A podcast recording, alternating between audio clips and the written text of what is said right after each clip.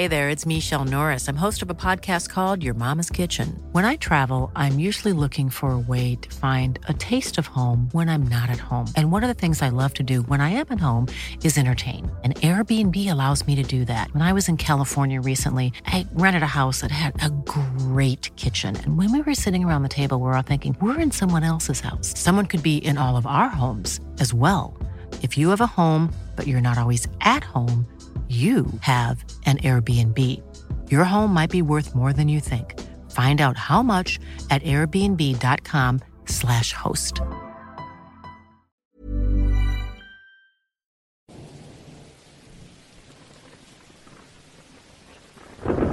¿Y ahora con qué historia vamos a comenzar el año? Tiene que ser algo bueno, algo aterrador, algo que no les haya contado antes.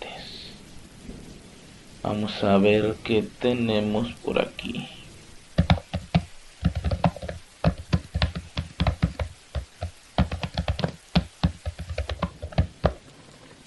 No hay nada. Puede ser que en este cajón encuentre algo que me recuerde una historia o algo así.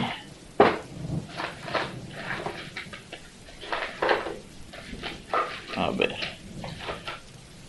Tampoco hay nada. Ya sé. En la caja. Ahí guardo algunas cosas. Déjame ver.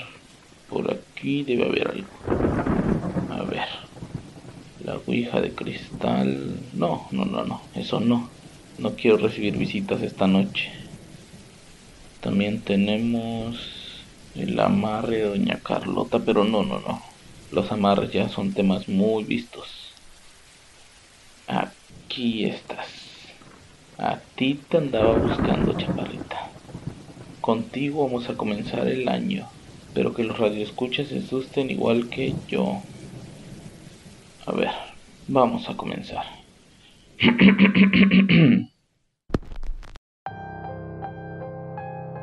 Nuevo año y afortunadamente seguimos aquí.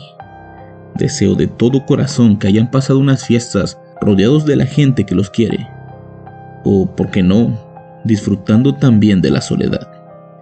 Recuerden que nosotros somos los creadores de nuestro propio destino, y de eso dependerá cómo nos vaya a ir este 2022.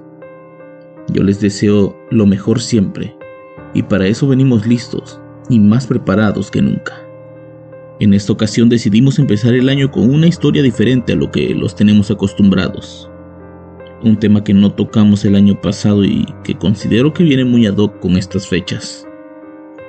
Quiero pensar que todos hemos escuchado hablar sobre objetos malditos, y en especial sobre juguetes que parecen tener vida propia. Pues de eso se trata la historia de hoy, una historia que teníamos literalmente escondida en un cajón. La historia de hoy se titula Marquina y es traída para ustedes solo aquí, en Radio Macabra, su programa favorito de la noche. Los reto a tratar de dormir después de escuchar esta historia, ya que en este momento estamos a punto de comenzar. Ver a Marquina me trae muchos recuerdos, y por irónico que parezca, no todos son malos. Marquina me recuerda mucho a mi mejor amigo de la infancia, su nombre era Diego y crecimos prácticamente juntos. Teníamos la misma edad y a pesar de que no íbamos en la misma escuela, el hecho de vivir uno enfrente del otro hacía que pasáramos las tardes jugando y compartiendo los mejores momentos de nuestra infancia. Cuando Diego cumplió 17 años, su familia y él se mudaron de la ciudad. A su padre le habían conseguido un trabajo en Yucatán y pues tenían que irse con él. Más que por el trabajo, la familia lo hacía para alejarse de los malos recuerdos, pues dos años antes, Diego había sufrido la pérdida de su hermana menor, Constanza. Recuerdo bien el día en que encontramos a Marquina. Yo lo ayudaba a recoger todas las cosas de su recámara. Guardábamos en cajas lo que se iba a llevar y en bolsas de basura lo que iba a dejar. Ese día salí de ahí con cinco discos, tres películas, una cachucha de los Dodgers y con Marquina. Conforme Diego y yo crecimos, nos fuimos haciendo aficionados de los temas paranormales. Creo que ya les quedó muy claro, pues es en parte a lo que me dedico ahora. Y es por eso que terminé quedándome con la muñeca. La historia de Marquina siempre tuvo mucho misterio a su alrededor. Un día de Reyes, el padre de Diego se la regaló a Constanza. Aún recuerdo las palabras de enojo de mi amigo cuando me contó. Lo que se gastó en esa muñeca lo pudo haber usado para comprarme mis tacos de food, pero no, para mí nunca hay dinero, pero para la Connie sí. Si ustedes vieran a Marquina hoy en día pensarían que es una muñeca más y que tal vez no vale mucho. Pero créanme, hace años, cuando esa muñeca era nueva, se veía totalmente diferente. Su piel blanca y profundos ojos azules contrastaban con esa cabellera color avellana. Las facciones de la cara eran tan reales que si la mirabas fijamente por un buen rato, te hacían sentir que estabas viendo a una niña de verdad. El detalle de las manitas, las pequeñas uñas y sus pies te daban la sensación de que quien haya fabricado aquella muñeca era todo un artista. La ropa de esa muñeca debe ser más fina y cara de la que usa la Connie, me dijo entre risas Diego el día de Reyes que no lo calentaba ni el sol. Él nunca lo aceptó, pero estaba sumamente celoso. Su familia no era de gente adinerada, vivían al día como casi todos en esa calle. De hecho, pasaban épocas muy difíciles, dado que su padre no siempre tenía trabajo. Los regalos que recibían casi siempre eran ropa, siempre algo que necesitaran y no algo que realmente quisieran. Por eso cuando el padre de Diego llegó con ese regalo para la niña, a todos les pareció muy extraño. Si le preguntabas al hombre de dónde había comprado la muñeca, siempre respondía lo mismo. La mandé pedir, pero nunca decía a dónde ni cuánto le había costado. Creo que ni siquiera tengo que decir lo feliz que estaba Constanza con su nueva muñeca. Con el paso de los días, Diego y yo comenzamos a inventar un montón de historias alrededor de la muñeca, siempre para espantar a su hermanita, le decíamos que cuando ella no estaba, escuchábamos ruidos dentro de la habitación, y que en una ocasión vimos la sombra de una niña por debajo de la puerta. Otra de las historias que nos gustaba inventar era que mientras jugábamos en la calle se podía ver cómo Marquina se asomaba por la ventana, simplemente para observarnos. En un inicio la niña se creía y se asustaba, pero con el tiempo le dejó de importar. Cuando Constanza cumplió nueve años, comenzó a enfermar. Los doctores dijeron anemia, pero su abuela dijo brujería. Por las mañanas Constanza despertaba dolorida y con moretones por todo el cuerpo. Decía que tenía pesadillas donde un hombre muy feo la atacaba y la amenazaba, y que en ocasiones llegaba a escuchar una voz dentro de su habitación. El doctor decía que era normal tener alucinaciones, pues los medicamentos eran fuertes y la niña era aún muy delgada, por lo que a los padres les parecía muy normal Únicamente a Diego le parecía extraño todo aquello. Una noche la abuela de ellos estaba de visita en la casa y le dijo a mi amigo que quería que le pusiera atención a su hermana, pues tenía la sospecha de que alguien les estaba haciendo brujería. Doña Rita era una mujer muy creyente de esos temas. De hecho, en el barrio la gente se burlaba de ella porque toda la vida lo quería resolver con brujería y amarres. Quería usar las maldiciones para casi todo lo que tenía que ver con su vida cotidiana. Hasta el más mínimo problema lo quería resolver así. Aunque algo sí era seguro, cuando algo no le olía bien, generalmente le atinaba. La mujer le explicó a Diego que era muy extraño que la niña estuviera tan enferma de la noche a la mañana, que amaneciera con moretones y que incluso algunos de ellos parecían haber sido por manos humanas. Por favor, si notas algo raro en la casa, avísame y yo vengo rápido, le decía siempre que lo veía. Diego ya comenzaba a preocuparse, pues uno siempre se preocupa por sus hermanos. Una noche, mientras jugábamos con los demás niños de la cuadra, uno de ellos dijo ver a alguien en la ventana de Connie. La descripción era rara. Es una mujer de cabello café, piel blanca y ojos grandes. Trae el pelo recogido y usa un vestido de flores. Casualmente, esa era la descripción de Marquina. Diego de inmediato subió a ver a su hermana y lo que encontró fue a la pequeña convulsionando en el suelo. Dentro de la habitación un fuerte olor a humo dejaba a todos perplejos, pues nada parecía estar quemándose. El nombre de Marquina no fue idea de Constanza o de nadie de la familia. Ese nombre ya lo traía. Cuando Constanza desvistió a la muñeca para ponerle otro cambio de ropa que ya traía consigo, descubrió que en la parte de la espalda baja la muñeca tenía bordado ese nombre, Marquina. El nombre le pareció tan raro y original que así decidió dejarle. Ese día Diego descubrió que la muñeca era usada y que por eso su papá nunca quiso decir de dónde la había comprado. Nosotros éramos casi seis años mayores que Constanza, por lo que cuando ella recibió la muñeca, nosotros ya sabíamos muchas cosas sobre cómo funcionaban esos regalos, así que nunca la molestamos con eso. No éramos tan crueles como para arruinarle la ilusión a una niña. Constanza estuvo visitando hospitales varias veces. Por momentos tenía fuertes recaídas y comenzaba a presentar otro tipo de síntomas. Lo que no cesaba eran los moretones y las pesadillas. Una noche, mientras Diego estaba solo con su abuela en la casa, la mujer entró a revisar la recámara de la niña, y al ver a Marquina, de inmediato dijo que eso era lo que tenía enferma su nieta. Tenemos que sacarla de aquí. Tenemos que remojarla en agua bendita e irla a enterrar a un panteón. Esas eran las indicaciones de la mujer a su nieto, lo que obviamente le causaba mucho miedo a él. Los padres de Diego, que no estaban para más problemas, decidieron que la abuela no se quedara sola con él. Y entonces, cuando ellos tenían que viajar con Constanza hacia otra ciudad para ver a los doctores, mi amigo se quedaba a dormir en mi casa. Fue cuando una noche nos quedamos viendo desde mi ventana hacia su casa. Según él, tenía que ver si era todo cierto lo que decía la abuela. Yo hasta la fecha no sé qué fue lo que vi, pero vimos algo. Él dice que era Marquina, pero para mí sigue siendo imposible que fuera la muñeca. Estábamos platicando en la ventana cuando de pronto vimos una luz encenderse y apagarse casi de inmediato.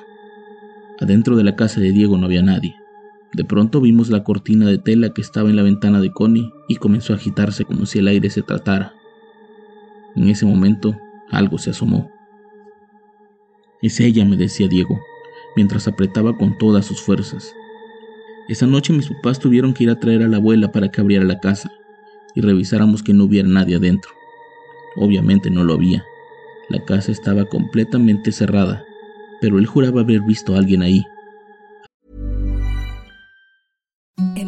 The softest sheets you've ever felt. Now imagine them getting even softer over time. That's what you'll feel with Bowl and Branch's organic cotton sheets. In a recent customer survey, 96% replied that Bowl and Branch sheets get softer with every wash. Start getting your best night's sleep in these sheets that get softer and softer for years to come. Try their sheets with a 30-night guarantee. Plus, get 15% off your first order at bowlandbranch.com. Code BUTTERY. Exclusions apply. See site for details. Hey there, it's Michelle Norris. I'm host of a podcast called Your Mama's Kitchen. When I travel, I'm usually looking for a way to find a taste of home when I'm not at home. And one of the things I love to do when I am at home is entertain. And Airbnb allows me to do that. When I was in California recently, I rented a house that had a great kitchen. And when we were sitting around the table, we we're all thinking, we're in someone else's house. Someone could be in all of our homes as well. If you have a home, but you're not always at home, you have an Airbnb. Your home might be worth more than you think. Find out how much at airbnb.com/slash host. La primavera está aquí, así que es el mejor momento para sacar lo viejo de la rutina y vivir nuevas experiencias, entre ellas nuestros estrenos de terror y hasta una nueva manera de obtener dinero con tus compras gracias a iBota iBota es una app que puedes descargar totalmente gratis y que te da la mayor cantidad de dinero en efectivo en cientos de artículos y marcas. No solo las botanas que disfrutas mientras nos escuchas. Olvídate de otras apps que son igual que brujos charlatanes y solamente te dan puntos fantasmas. Con iBota simplemente agrega tus ofertas a la aplicación y obtén dinero real que podrás transferir a tu cuenta bancaria, PayPal o tarjeta de regalo. No lo dudes y únete a una comunidad con 50 millones de usuarios que ya disponen de los beneficios de más de 2.700 marcas y tiendas, como Lowe's, Macy's, Sephora y Best Buy. Y para que termines de convencerte, en este momento iBota está ofreciendo a nuestro público 5 dólares solo por probar iBota usando el código ROR cuando te registras. Solo tienes que ir al App Store o Google Play Store y descargar la aplicación iBota gratis para comenzar a ganar dinero en efectivo y usar el código ROR. Esto es iBota en Google Play o App Store y usa el código ROR. Aprovecha los nuevos comienzos y corre a descargar la aplicación para ganar más cashback.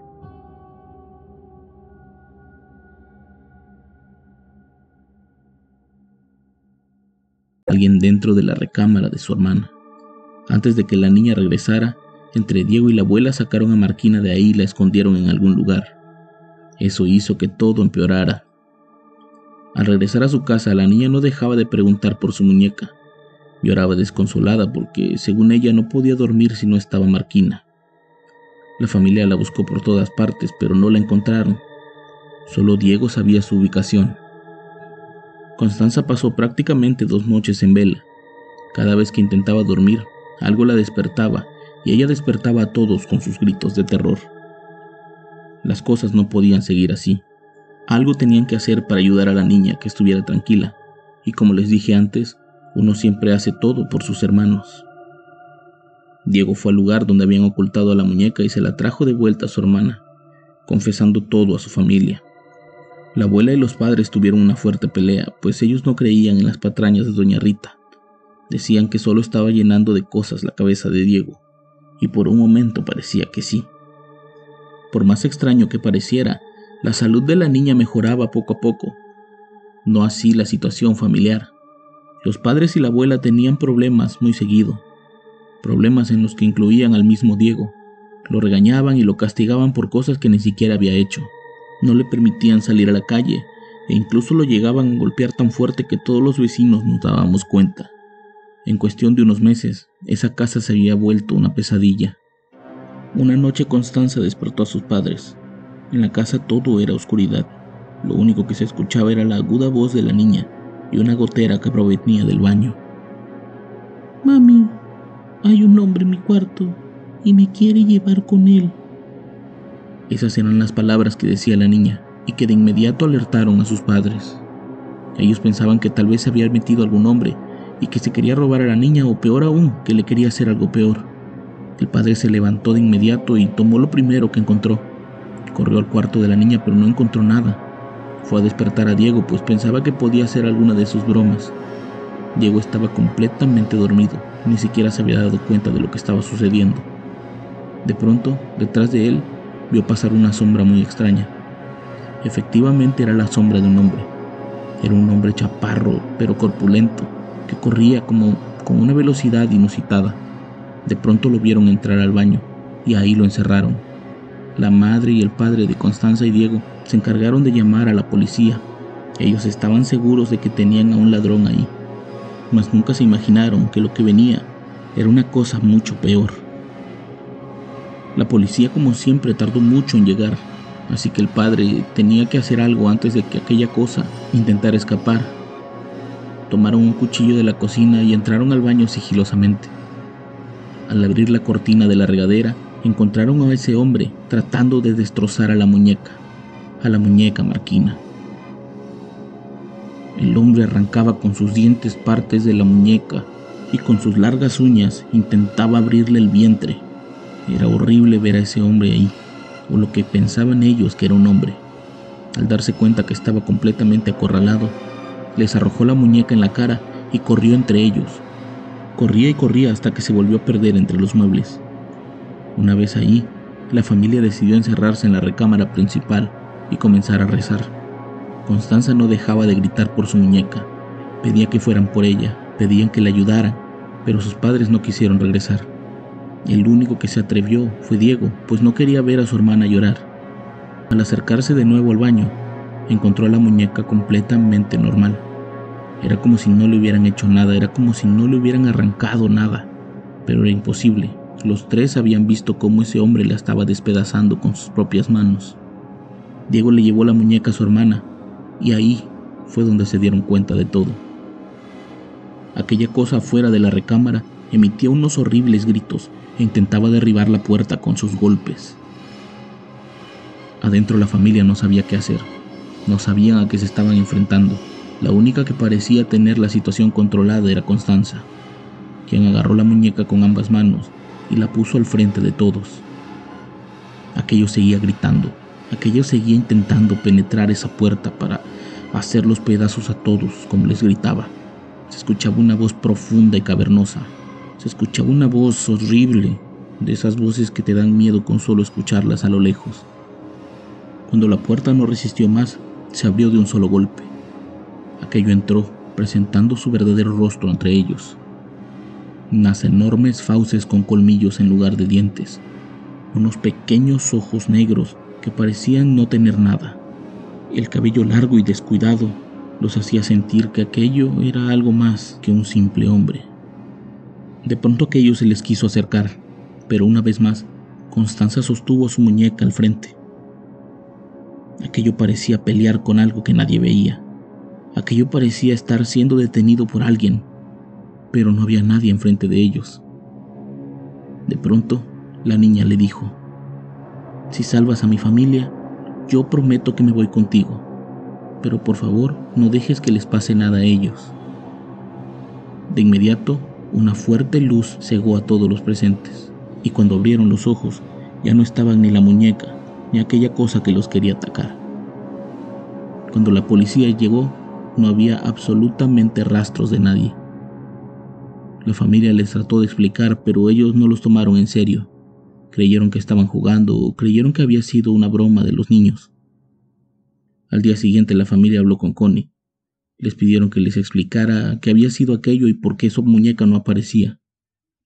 Ella les dijo que la muñeca tenía vida, que la muñeca la cuidaba y la protegía, les dijo que aquel hombre feo había llegado justamente el mismo día que llegó la muñeca. Llegaron casi juntos, pero no eran amigos. Desde esa noche ese espíritu intentaba por todos los medios apoderarse del cuerpo de la niña, pero había alguien que no lo permitía. Ese alguien era Marquina. De alguna manera Marquina estaba muy interesada también en el cuerpo de la niña. No sabíamos para qué. Nadie sabía nada, excepto ella, excepto Connie. Constanza les contó una historia sobre una supuesta mujer que habita dentro del cuerpo de Marquina. Según ella, ese es el espíritu de una mujer que vendió su alma a cambio de salvar a sus hijos. Su alma fue encerrada en la muñeca y su cuerpo fue ocupado por una bruja, pero la bruja había incumplido con su parte del trato y terminó vendiendo a sus hijos, dejando encerrada a la mujer para siempre en ese cuerpo de esa muñeca. Por eso ella quería venganza, por eso ella quería salir de ahí.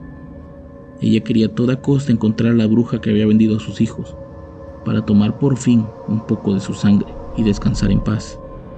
Pero para eso necesitaba un cuerpo, para eso necesitaba Constanza. La muñeca no protegía a Constanza porque fuera buena, la muñeca protegía a Constanza porque le había prometido que acabaría con su sufrimiento siempre y cuando ella le permitiera tomar venganza.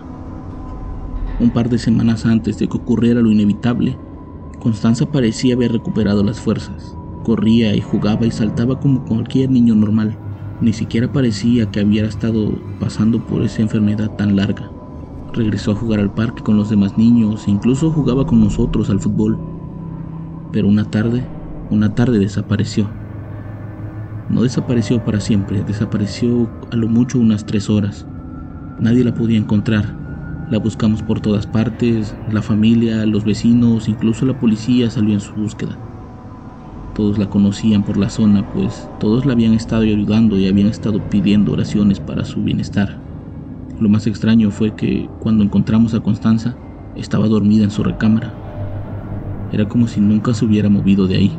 A los pocos días recayó y nunca más se levantó. Se despidió de su hermano y de su familia les dijo que no se preocuparan, que ella estaba bien, que por fin iba a acabar con ese sufrimiento, que ya había hecho todo lo que estaba en sus manos para ayudar a la mujer que habitaba dentro de Marquina, que solo nos pedía que por favor no nos deshiciéramos de esa muñeca. Después del fallecimiento de Constanza, su padre intentó regresar la muñeca a quien se la había vendido, pero cuando fueron al lugar donde la había encontrado, el lugar ya no existía. La supuesta tienda de segunda mano donde compró a la muñeca estaba cerrada y los dueños del local le dijeron que tenían más de cuatro años que no habían rentado ese local por unos problemas de humedad, que era imposible que alguien le hubiera vendido algo ahí, pues permanecía cerrado desde hacía mucho tiempo. El padre de Diego no lo podía creer. Él recordaba bien el lugar, él recordaba bien las personas con las que había hablado, recordaba muy bien a la mujer que se le había vendido y que se le había recomendado, una mujer alta con el cabello café, con su piel blanca, y con unos enormes ojos azules, muy parecidos a los de la muñeca. La familia parece que nunca superó ese trauma. Siempre vivieron con la tristeza de la muerte de su hija. Diego no fue el mismo a partir de ahí, pero siempre trató de honrar la memoria de su hermana. Por alguna razón no permitió que votaran a la muñeca. La guardó, la guardó también, que no nos volvimos a acordar de ella hasta que se fueron. Yo siempre le dije que me la regalara. Si bien yo no creía mucho en esas cosas, la quería más que nada por el recuerdo de aquella extraña historia que siempre nos contaban. Quería tener en mi posesión un objeto maldito, o al menos encantado, y por qué no, gozar también un poco de su protección. Hasta hoy en día nunca he sentido ni escuchado nada alrededor de la muñeca.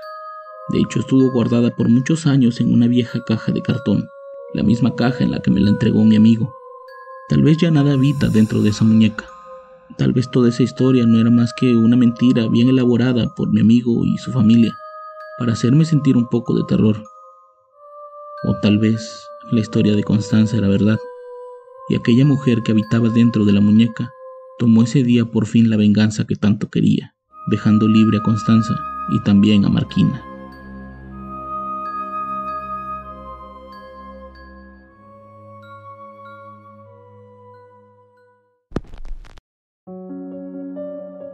Como se pueden dar cuenta, no todas las historias son como pensamos.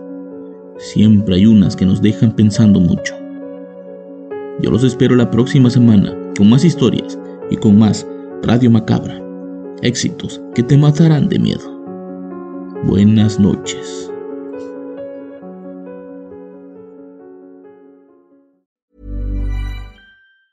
Ever catch yourself eating the same flavorless dinner three days in a row? Dreaming of something better? Well, HelloFresh is your guilt-free dream come true, baby. It's me, Kiki Palmer. Let's wake up those taste buds with hot, juicy pecan-crusted chicken or garlic butter shrimp scampi. Mm. Hello Fresh. Stop dreaming of all the delicious possibilities and dig in at HelloFresh.com. Let's get this dinner party started.